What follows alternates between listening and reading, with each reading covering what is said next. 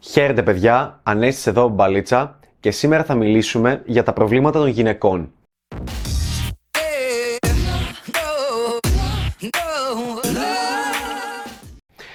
Όχι όλα τα προβλήματα των γυναικών δεν μπορούν να χωρέσουν σε ένα βίντεο. Προσπάθησα να φτιάξω κάποια στο μυαλό μου, να καταχωρήσω και να βάλω σε μια, πώς το πούμε, σε μια σειρά κάποια συγκεκριμένα προβλήματα τα οποία τα θεωρώ πιο σημαντικά και έπρεπε να τα αναφέρω. Αν αυτό το βίντεο σας αρέσει και στο μέλλον μου έρθουν και άλλες ιδέες για άλλα προβλήματα των γυναικών, πιθανόν να βγει και άλλο part. Αλλά ας ξεκινήσουμε. Γυναίκες. Από τα πολλά βίντεο που έχω κάνει, οι περισσότεροι λέτε ε, εντάξει, ε, αφού για μπαλίτσα μιλάς, ε, είναι η ζωή, όλοι, βασικά όχι, στο παραλιώσω ότι όλοι οι άνδρες πιστεύουμε για τις γυναίκες ότι εντάξει έχουν μια πολύ εύκολη ζωή, κανένα πρόβλημα και όλα είναι εύκολα και ωραία, όλα είναι πολύ, για, όλα είναι πολύ easy mode η ζωή τους και η δική μας ζωή είναι πολύ δύσκολη. Εν μέρη ισχύει και όχι μόνο εν μέρη, ε, ισχύει κατά πάρα πολύ, ειδικά από την ηλικία των 14 μέχρι, το, μέχρι τα 32, ας πούμε μέχρι τα 35 για να μπορούμε να το κλείσουμε καλά-καλά. Ναι, όμως η ζωή ενός ανθρώπου δεν είναι μονάχα αυτή η ηλικία. Και μάλιστα η ηλικία μεταξύ 15 και 35 είναι ουσιαστικά οι, οι βάσεις που παίρνεις για να φτιάξεις έναν μελλοντικό εαυτό πιο πετυχημένο, στο το πούμε πιο συγκροτημένο, πιο οτιδήποτε. Και εδώ είναι που ξεκινάνε τα προβλήματα. Εδώ είναι που αρχίζει να υπάρχει αυτή η διαμάχη και πολλές φορές όταν βγαίνω δεν αισθάνομαι πλέον. Παλιά μπορεί να αισθανόμουν ότι Ω, ναι, οι γυναίκες τα έχουν όλα εύκολα. Επειδή τους έβλεπα μπαίνουν σε ένα κλαμπ πέντε μουνάκια, κάβλα σε έξι κοπέλες και εμένα μου λένε ε, Φίλε, δεν έχεις κάνει κράτηση, δεν μπορείς να μπεις. Και αυτές δεν έχουν κάνει κράτηση και μπαίνουν. Ναι, αλλά αυτά είναι, δεν είναι, είναι πώς να το πω, είναι μικροπροβλήματα. Είναι μπαίνεις μπαπ, ζουμάρεις μέσα στο πρόβλημα και δεν μπορείς να δεις τίποτα, ούτε τη μύτη σου. Ενώ όταν κάνεις zoom out και τα βλέπεις επιλεκτικά, μπορείς να καταλάβεις τι πραγματικά υπάρχει. Α ξεκινήσω με ένα θέμα το οποίο ίσως να μην το έχεις σκεφτεί και να λες «Ε, εντάξει, σιγά, Klein Mind». Ε, ένα σημαντικό πρόβλημα το οποίο αντιμετωπίζουν οι γυναίκες εφόρου ζωής είναι ο ανταγωνισμός τους με άλλες γυναίκες. Και θα μου πεις, ναι ρε Ανέστη, μια γυναίκα όμως που είναι δεκάρι, δεν έχει κανένα πρόβλημα με τον ανταγωνισμό της γιατί είναι δεκάρι. Κάνεις λάθος. Ρώτα ένα δεκάρι τι πιστεύει ότι είναι, πόσο νιώθει ότι είναι και ένα δεκάρι θα καταλάβεις ότι δεν νιώθει δεκάρι. Ένα δεκάρι νιώθει εφτάρι, ένα δεκάρι νιώθει οχτάρι. Γιατί, γιατί καθημερινά ένα μοντέλο της Victoria's Secret συναναστρέφεται με άλλα μοντέλα της Victoria's Secret, με άλλες γυναίκες, οι οποίες επίσης είναι δεκάρια και οι οποίες επίσης κάτι θα έχουν καλύτερο, το στήθος τους θα είναι πιο ψηλά, ο κόλος τους, το δοχείο, δηλαδή ή θα παίρνουν περισσότερα like, κάτι θα συμβαίνει που θα τις κάνει να νιώθουν πιο κάτω. Άρα ένα δεκάρι δεν αισθάνεται επίσης δεκάρι, γιατί; Γιατί βλέπει τον εαυτό τους στον καθρέφτη χωρίς να έχει βαφτεί. Σκέψου ότι μια γυναίκα όταν βγαίνει έξω, εσύ τι κάνεις, δηλαδή ένας, ας πούμε ένας άνδρας που παίζει μπαλίτσα, να κρίνω τον εαυτό μου, επιλέγω 5 λεπτά, τι θα φορέσω, πιο από τα 5-6 τζιν, τι η σωστή που κάμισο πάρω και συνήθως τα παίρνω τυχαία. Βγαίνω, φοράω ένα σκούφο ή χωρίς σκούφο, κάνω λίγο το μαλλί έτσι και βγήκα και μιλάω και χαχά και όλα τέλεια και όλα ωραία. Άντε, α πάρουμε έναν άνδρα ότι μπορεί να κάνει και μισή ώρα για να ετοιμαστεί στην αυγή. Μία γυναίκα, ε, σκέψου πόσες ώρες θα βάλει στο make-up, τι make-up να βάλει, τι βάψιμο να κάνει, ε, τι μαλλί να φτιάξει, πόση ώρα να κάνει μπάνιο το μαλλί και να το ισιώσει ας πούμε για να είναι καύλα, τι να φορέσει, τι φορεματάκι, τι να ταιριάζει με το παντελονάκι, με τα πόδια τι την κάνει να δείχνει χοντρή, ε, γλυκούλα, τι την κάνει. Αν αυτό που φόρεσε τελικά ήθελε string, γιατί το string ε, φαίνεται και είναι κακό άμα φαίνεται, αν πρέπει να φορέσεις όρχο. Ε, ε, τώρα λέω χαζά πράγματα και φαίνονται σαν πρόβλημα, αλλά αν το πάρεις σαν μια γενική εικόνα, κατανοείς ότι οι γυναίκες μπορεί να ξοδέψουν δύο δυόμιση ώρες για να βγουν και δεν είναι τίποτα. Μπορεί και τρεις ώρες να ξοδέψει μια γυναίκα για να τη δεις εσύ μία η ώρα το βράδυ, δύο η ώρα φτιαγμένη έξω στο κλαμπ να τραβήξει την προσοχή. Σκέψου ότι αυτό το κάνουν κάθε φορά. Αυτό συμβαίνει διαρκώς. Και μια γυναίκα όταν βγαίνει έχει να ανταγωνιστεί όλες τις υπόλοιπες γυναίκες, οι οποίες κάνουν ακριβώς το ίδιο πράγμα. Άρα, μπορεί πολύ να λέτε, Ε, ναι, μια γυναίκα πολύ εύκολα δίνεται καύλα και μπαίνει στο μαγαζί. Και άλλες δίνονται καύλα και μπαίνουν στο μαγαζί. Μια γυναίκα δίνεται σεξ και παίρνει τη δουλειά. Και άλλες το κάνουν. Μια γυναίκα πηδάει το αφεντικό της. Και άλλες μπορούν να το κάνουν. Πρέπει να τα σκέφτεσαι όλα αυτά, αλλά οι γυναίκες έχουν έναν αέναο ανταγωνισμό που δεν τελειώνει ποτέ. Και έχει να κάνει, ξέρεις τι, έχει να κάνει με κάτι το οποίο δεν είναι στο χέρι τους. Αυτό είναι το σημαντικότερο και μου έρχεται τώρα στο μυαλό και όντως είναι αλήθεια. Μια γυναίκα έχει να ανταγωνιστεί άλλες γυναίκες βάσει της ομορφιάς της. Δηλαδή, όταν, όταν θα είναι 15 κομπλέ, 20 κομπλέ, 25 κομπλέ, 30, 35, 40, ή θα έχει κάνει την τύχη της και θα έχει γαμπρό κτλ. Πάλι στα 40 δεν πρέπει να είναι σεξ και όμορφη και ωραία. Γιατί τον άντρε θα είναι 40 και θα τριγυρνάνε και θα περπατάνε ή θα βγαίνει με τους φίλους τους, αν το επιτρέπει να βγαίνει με τους φίλους τους. Α πούμε ότι είναι αλφα mail και βγαίνει και κάνει και παίζει και μπαλίτσα. Θα έχει να ανταγωνιστεί 20χρονο. Θα μπορεί. Γιατί τον άντρα πάντα του τραβάει την προσοχή η ομορφιά. Και στα 50 θα πρέπει να το ανταγωνιστεί αυτό. Καταλαβαίνεις πόσο πιο δύσκολο γίνεται. Και θα μου πεις, ναι, ναι, και, και οι άντρες έχουμε. Τι ακριβώς έχουμε; Ναι, OK, okay, ως άντρα έχεις να ανταγωνιστείς την ευφυΐα σου. Ας πούμε, την ε, ξυπνάδα σου, το χιούμορ σου. Δουλειά, πες, πες τα όλα ως σαν ένα πακέτο. Ναι, όταν είσαι 15 δεν τα έχεις. Αλλά καθώς μεγαλώνεις, χτίζεις πάνω σε αυτό και τα φτιάχνεις. Και όταν είσαι 25, 30, 35, 40, δεν μπορεί να σε ανταγωνιστεί ένας 20χρονο. Δεν, δεν, δεν υπάρχει περίπτωση να μπορεί να σε ανταγωνιστεί. Δεν είναι ε, το, ο ανταγωνισμός σας η ομορφιά. Συνεπώς, θα έλεγα είναι, είναι τελείως διαφορετικός ο ανταγωνισμός. Η ομορφιά είναι. Ναι, μεν δίνει γρήγορα και εύκολα αποτελέσματα, αλλά η πλειοψηφία των γυναικών πέφτει σε αυτό το τρυπάκι. Και δεν είναι ότι πέφτει, αναγκαστικά πέφτει, γιατί πάντα οι άντρε κοιτάνε την ομορφιά, είναι στο DNA αυτό το πράγμα. Και σου λέει πρέπει να ανταγωνίζουμε συνεχώς, μετά πλαστικές, μετά γυμναστική, μετά τέτοια, μετά, μετά, μετά, μετά χίλια δυο. Και το έχει συνέχεια αυτό το πράγμα. Συνέχεια ότι πρέπει να ανταγωνίζεται μια νεαρή κοπέλα που θα είναι πιο σεξ, πιο καύλα, πιο όμορφη κτλ. Άρα να το έχεις στο μυαλό σου αυτό όταν βγαίνεις έξω. Ότι οι γυναίκες τον έχουν αυτόν τον καημό. Θα μου πεις ναι, OK, okay, άμα θέλουν να μην τον κάνουν. Δεν είναι έτσι δεν θα παίρνουν τα αποτελέσματα που έχουν. Άμα και εσύ, ε, μη χτυ... ε, πώς να το πω, μην, μη προσπαθείς να βελτιωθείς καθόλου. Έχεις διανοηθεί ότι όταν μια γυναίκα, ας πούμε ότι περπατάει το βράδυ στο δρόμο κάπου, νιώθει ότι κινδυνεύει. Σε ένα στενάκι, άμα της σταματήσεις και τη μιλήσεις και πολλοί λέτε Ού, μου τη σταμάτησα και τη μίλησα και έτρεχα σε ένα στενάκι και φοβήθηκε. Φυσικά και θα φοβηθεί. Άμα είναι ηλίθιε ένα 65 και ένα 70 και κινδυνεύει από παντού. Και ένα 80 είναι, πάλι κινδυνεύει από παντού. Και ξέρετε, το μεγαλύτερο πράγμα που έχουν στο μυαλό τους είναι ότι ανά πάση στιγμή κινδυνεύουν να τις βιάσουν. Θα μου πεις ναι, OK, okay, και οι άνδρες να τους ληστέψουν και να κάνουν και υπάρχουν και πιο σοβαρά πράγματα κτλ. Ναι, αλλά δες και κάτι άλλο. Όταν μια γυναίκα επιλέγει να κάνει σεξ, πάλι κινδυνεύει.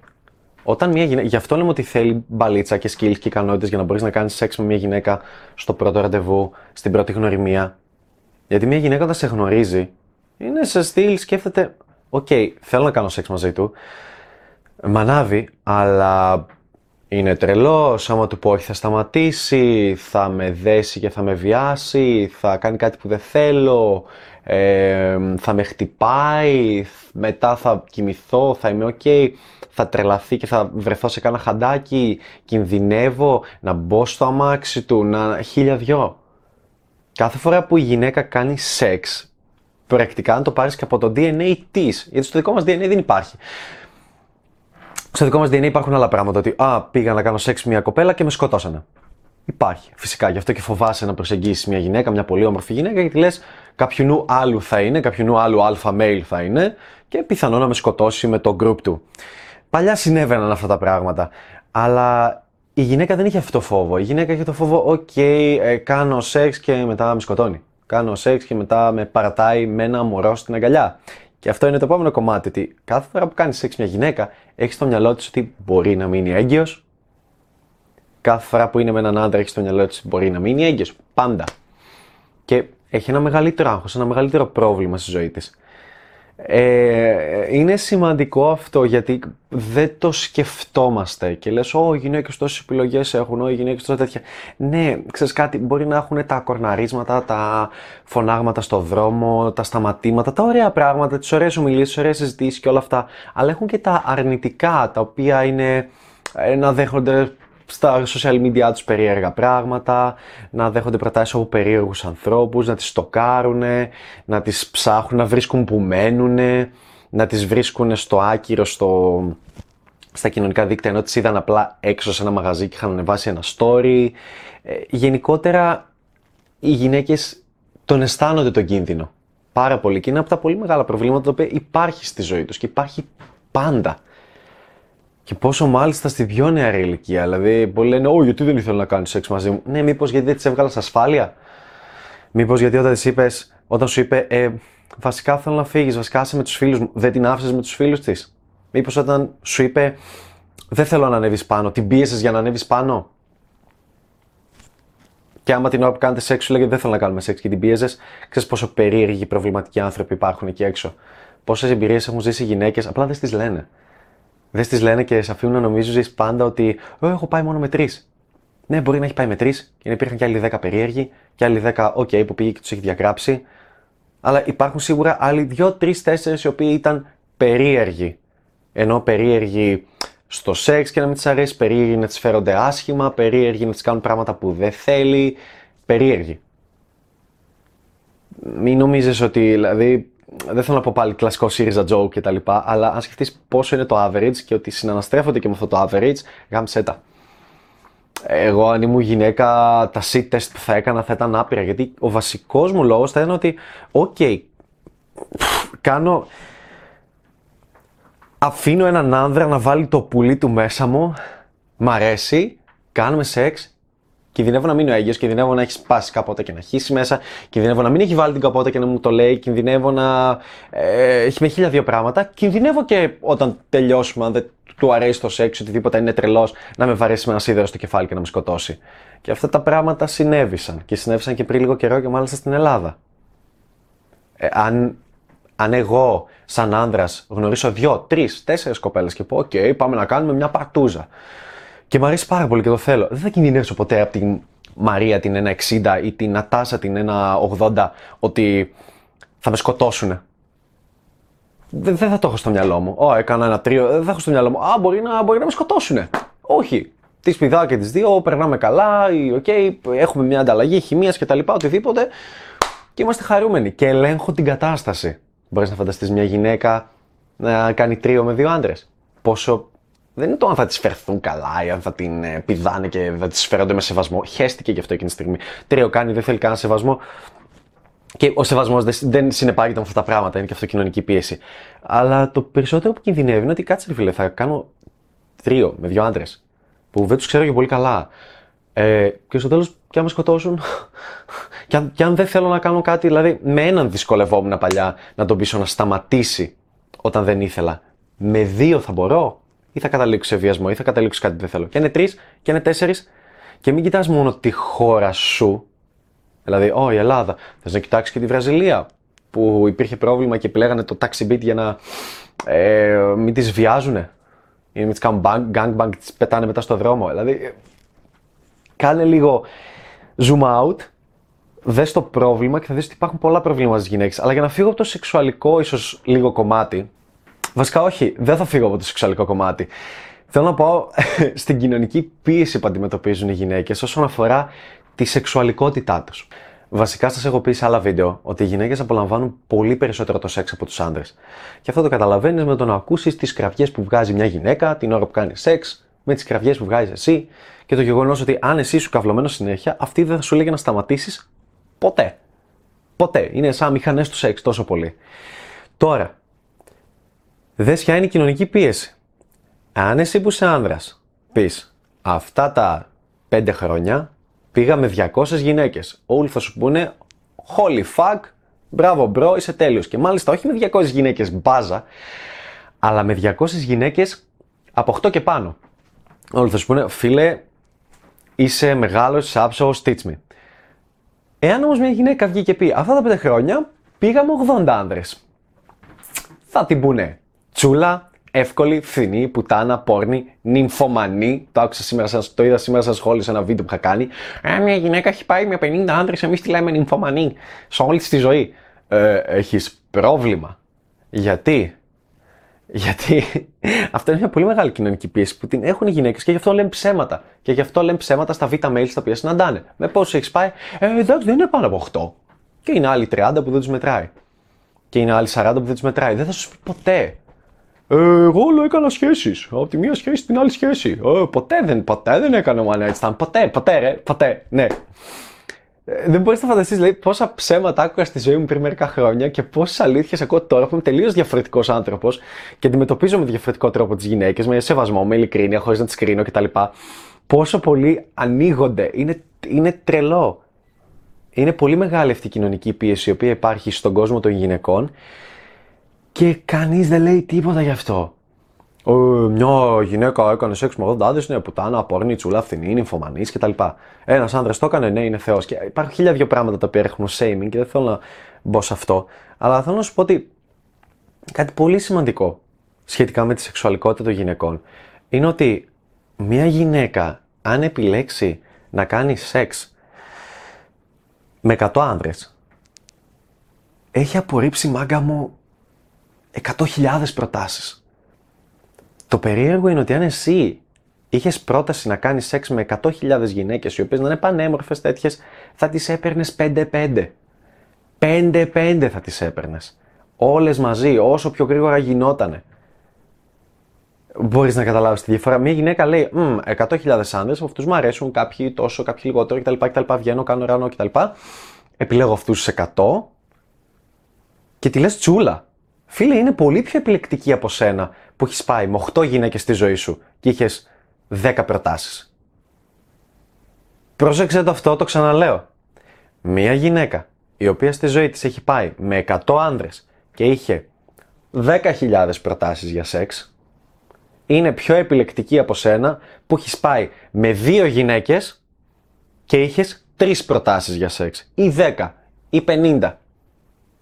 Το καταλαβαίνεις αυτό το πράγμα ή να το ξαναπώ; Λοιπόν, βάλτε το σε replay, δεν το ξαναλέω, δεν έχει νόημα. Άρα και αυτό είναι από τα πολύ μεγάλα προβλήματα τα οποία αντιμετωπίζουν καθημερινά οι γυναίκες. Κανείς δεν λέει τίποτα. Ε, η πλειοψηφία είναι, oh, εντάξει, σιγά τα προβλήματα. Όλοι τα β' mail στο average, δηλαδή το 99% των ανδρών πιστεύουν ότι ε, το μαράκι η κοπέλα τους έχει πάει με 8, έχει πάει με 5, έχει πάει αυτό το κλασικό που λένε, ε, αγάπη μου, εγώ έχω πάει με 3.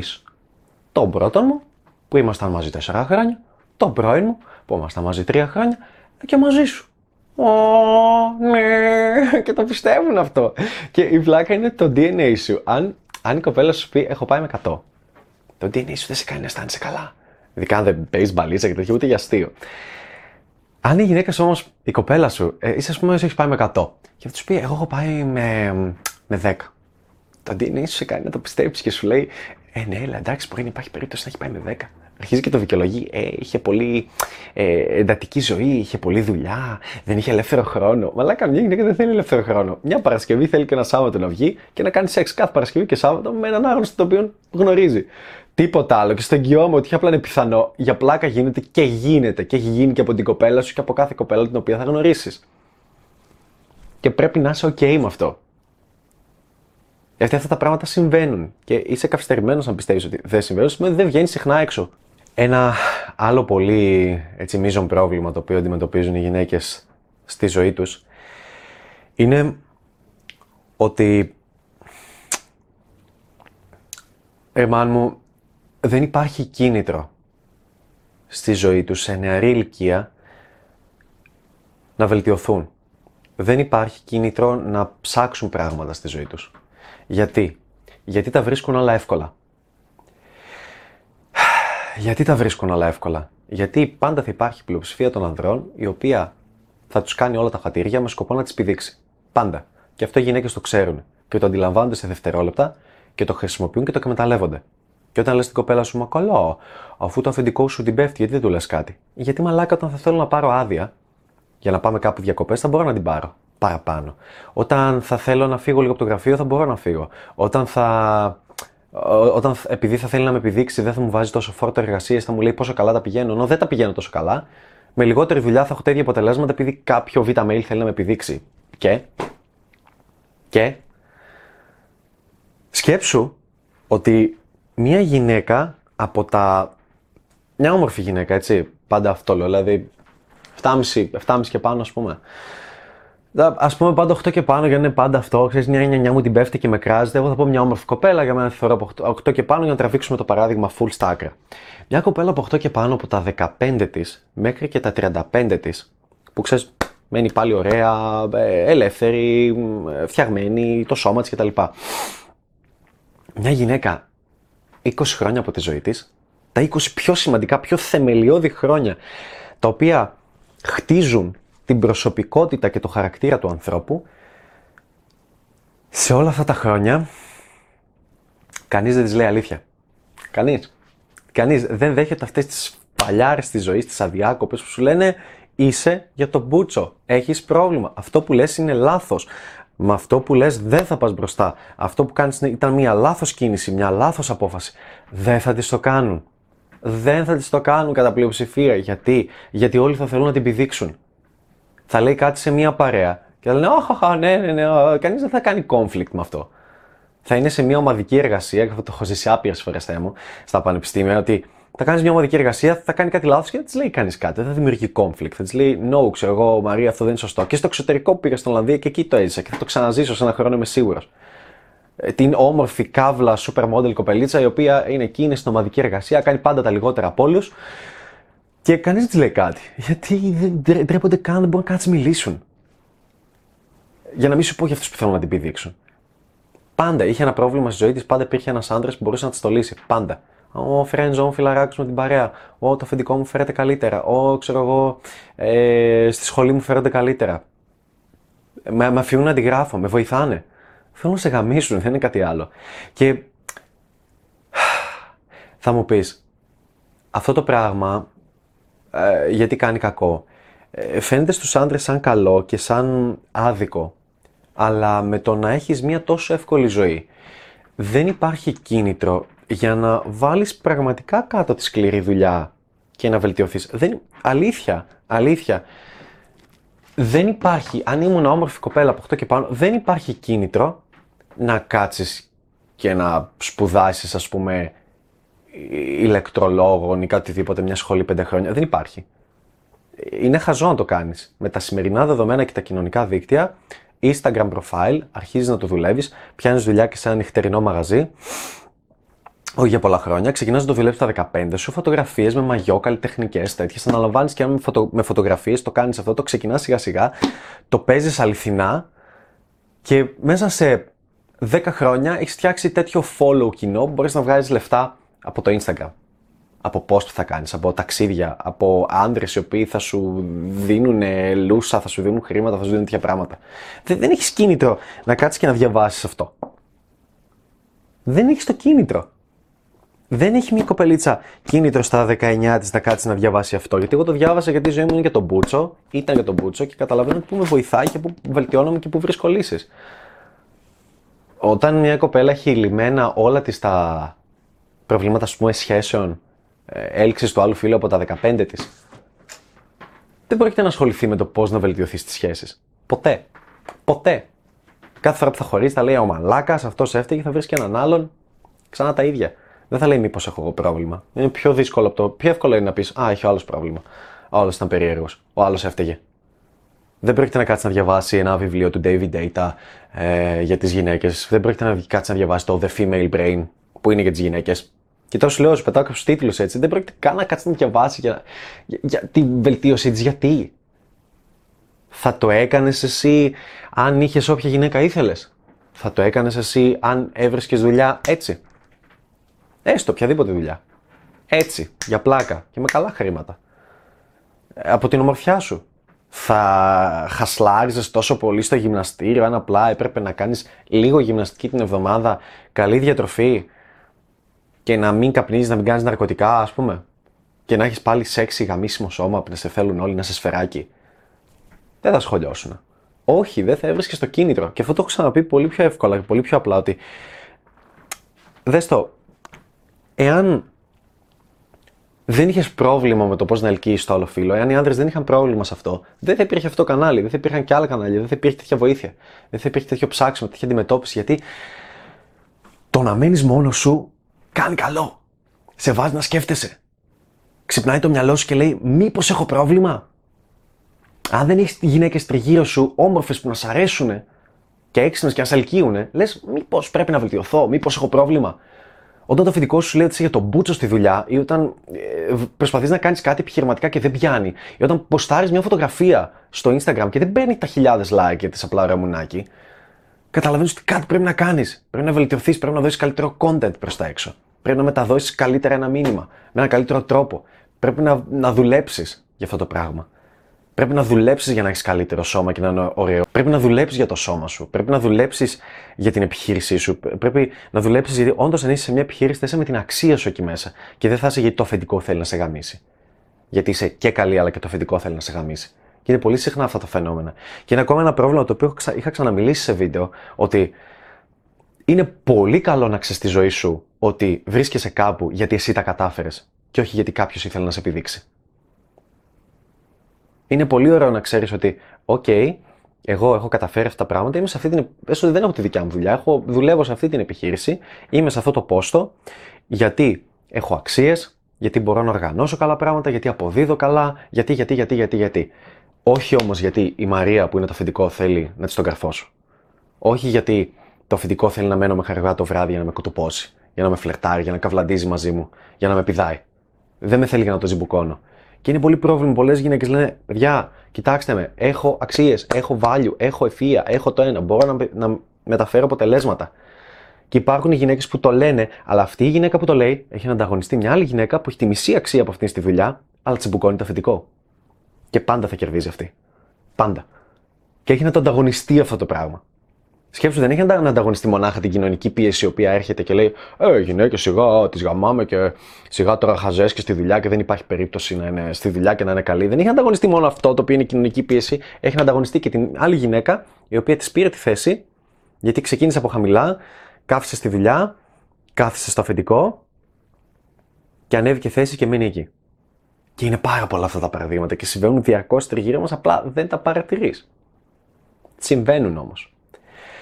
Άρα ένα από τα σημαντικότερα προβλήματα και γι' αυτό έχω αφιερώσει τόσο χρόνο σε αυτό είναι ότι κανείς δεν λέει την αλήθεια. Και ενώ ξαφνικά είναι σαν ένα, σαν ένα πώς το πω, λεωφοριάκι όπως το έχω παρεμοιάσει ξανά, που είναι, που είναι μέσα στο λεωφορείο, είναι το λεωφορείο των, των γυναικών από τα 15 μέχρι τα 35 και το λεωφορείο των ανδρών από τα 15 μέχρι τα 35.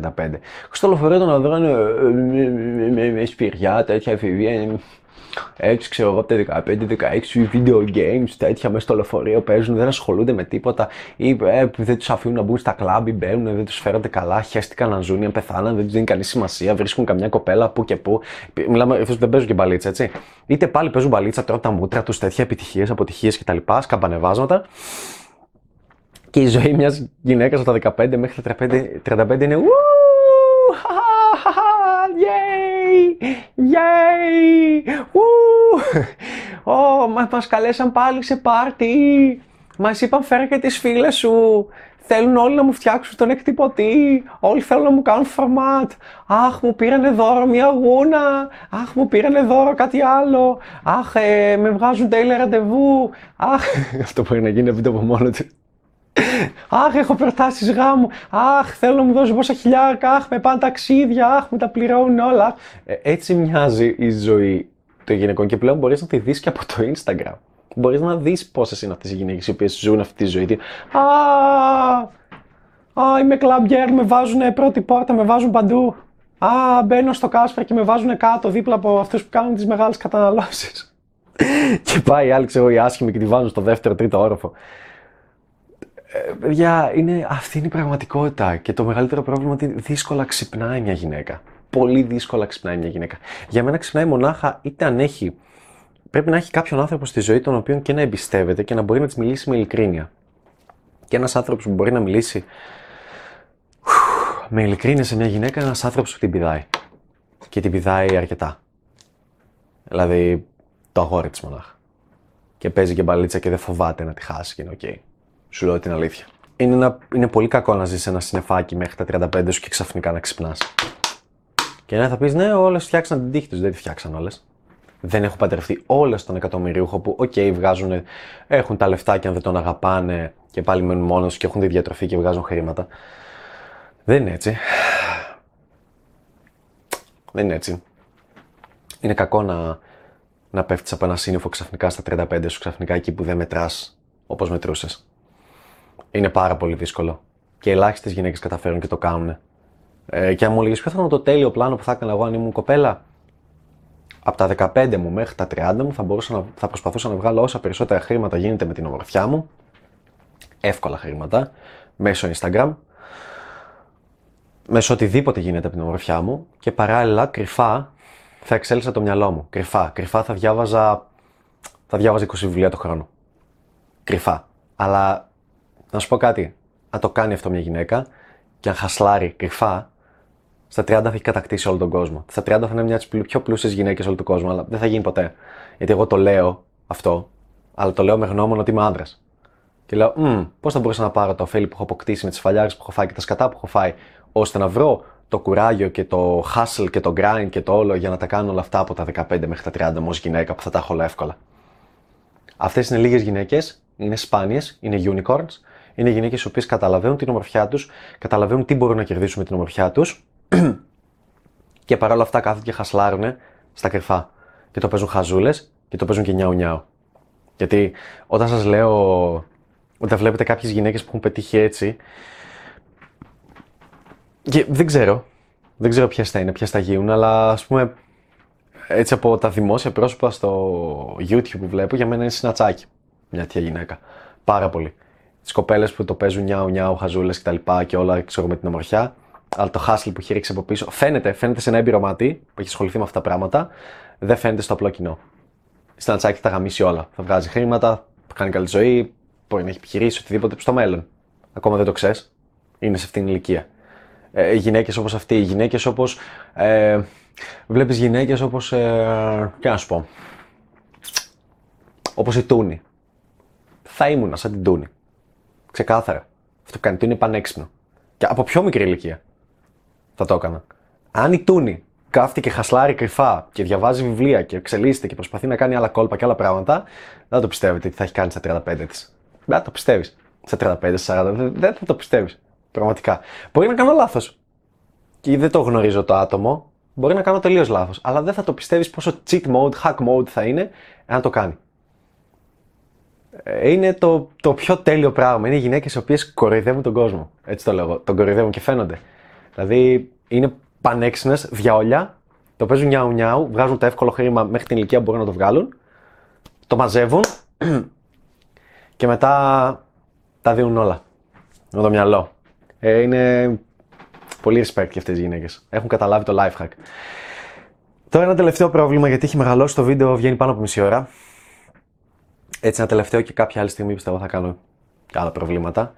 Ε, είναι ότι, ξέρεις κάτι, Στις γυναίκες υπάρχει και μια άλλη πίεση, ονομάζεται επιθυμία για παιδί. Εμείς οι άνδρες δεν την έχουμε καθόλου. Λέμε, ναι, θέλω να κάνω παιδιά, μπορείς να κάνεις και στα 40 σου, δεν υπάρχει κανένα πρόβλημα. Ε, για τις γυναίκες υπάρχει μια επιθυμία που ονομάζεται παιδί και ένα ρολόι το οποίο χτυπάει αντίστροφα. Και όταν μια γυναίκα είναι 25, μπορεί από τα 15 μέχρι τα 25 να έχει κάνει τα τρελά της όρια, σεξ κτλ. Ου, τέλειωσαν εμπειρίες. Αλλά από τα 25 μέχρι τα 30 της, για να μην σου πω μέχρι τα 32-33, ψάχνει πιο αναλυτικά. Γιατί έχει ένα ρολόι που χτυπάει αντίστροφα. Που λέει ότι εγώ θέλω να κάνω παιδί μέχρι τα 30. Ένα, δύο, τρία, who knows. Και αν θέλω, θα πρέπει να χασλάρω. Το hustle βοηθάει, όχι, θα πρέπει να βρω έναν άλλον άντρα. Περισσότερες. Που να τα έχει αυτά τα χρήματα, που να μπορεί να με βοηθήσει σε αυτό. Και το κάνουν. Τα έχουν έτοιμα. Τα β' mails, providers τους έχουν έτοιμος. Το κάνει η πλειοψηφία.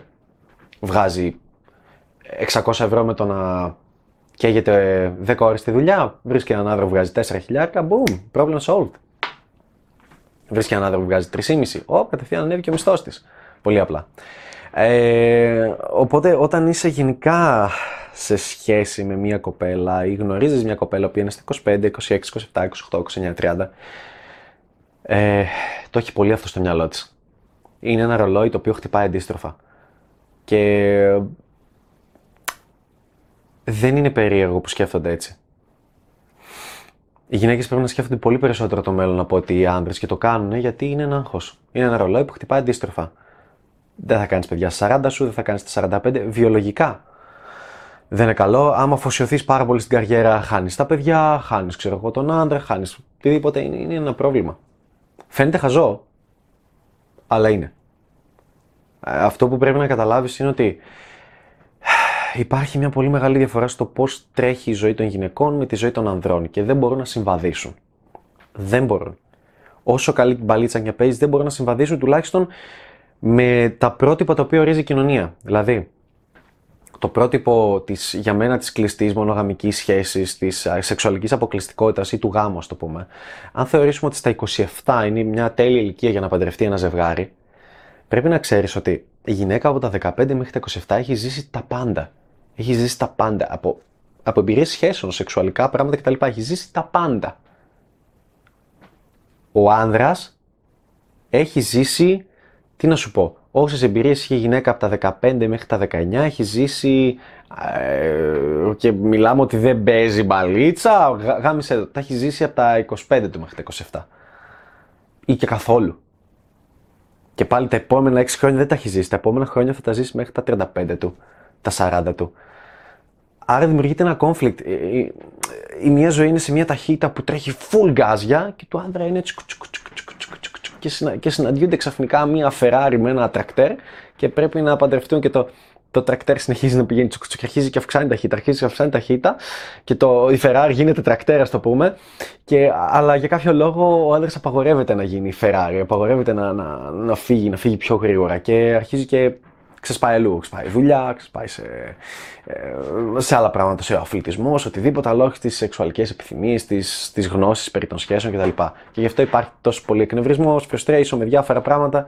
Δεν χρειάζεται να το αναλύω, αλλά να έχεις στο μυαλό σου ότι αυτό το ρολόι που χτυπάει αντίστροφα τη ζωή μιας γυναίκας ξεκινάει και γίνεται αντιληπτό από τα 22, τα 23 και αρχίζει αυτό το ρολόι, χτυπάει αντίστροφα. Το δικό σου δεν χτυπάει έτσι, ίσα ίσα όσο μεγαλώνεις χτυπάει καλύτερα, χτυπάει πιο γρήγορα, πιο αποδοτικά και πρέπει να το γνωρίζεις κάθε φορά που γνωρίζεις μια γυναίκα για να καταλαβαίνεις λίγο και τον κόσμο της και τα προβλήματα που αντιμετωπίζει και το πώς μπορείς εσύ να βοηθήσεις να την ξαλαφρύνεις από αυτά τα προβλήματα και να έχετε μια σχέση η οποία να είναι πιο καλή και για τους δυο σας και πιο αποδοτική και πιο όμορφη.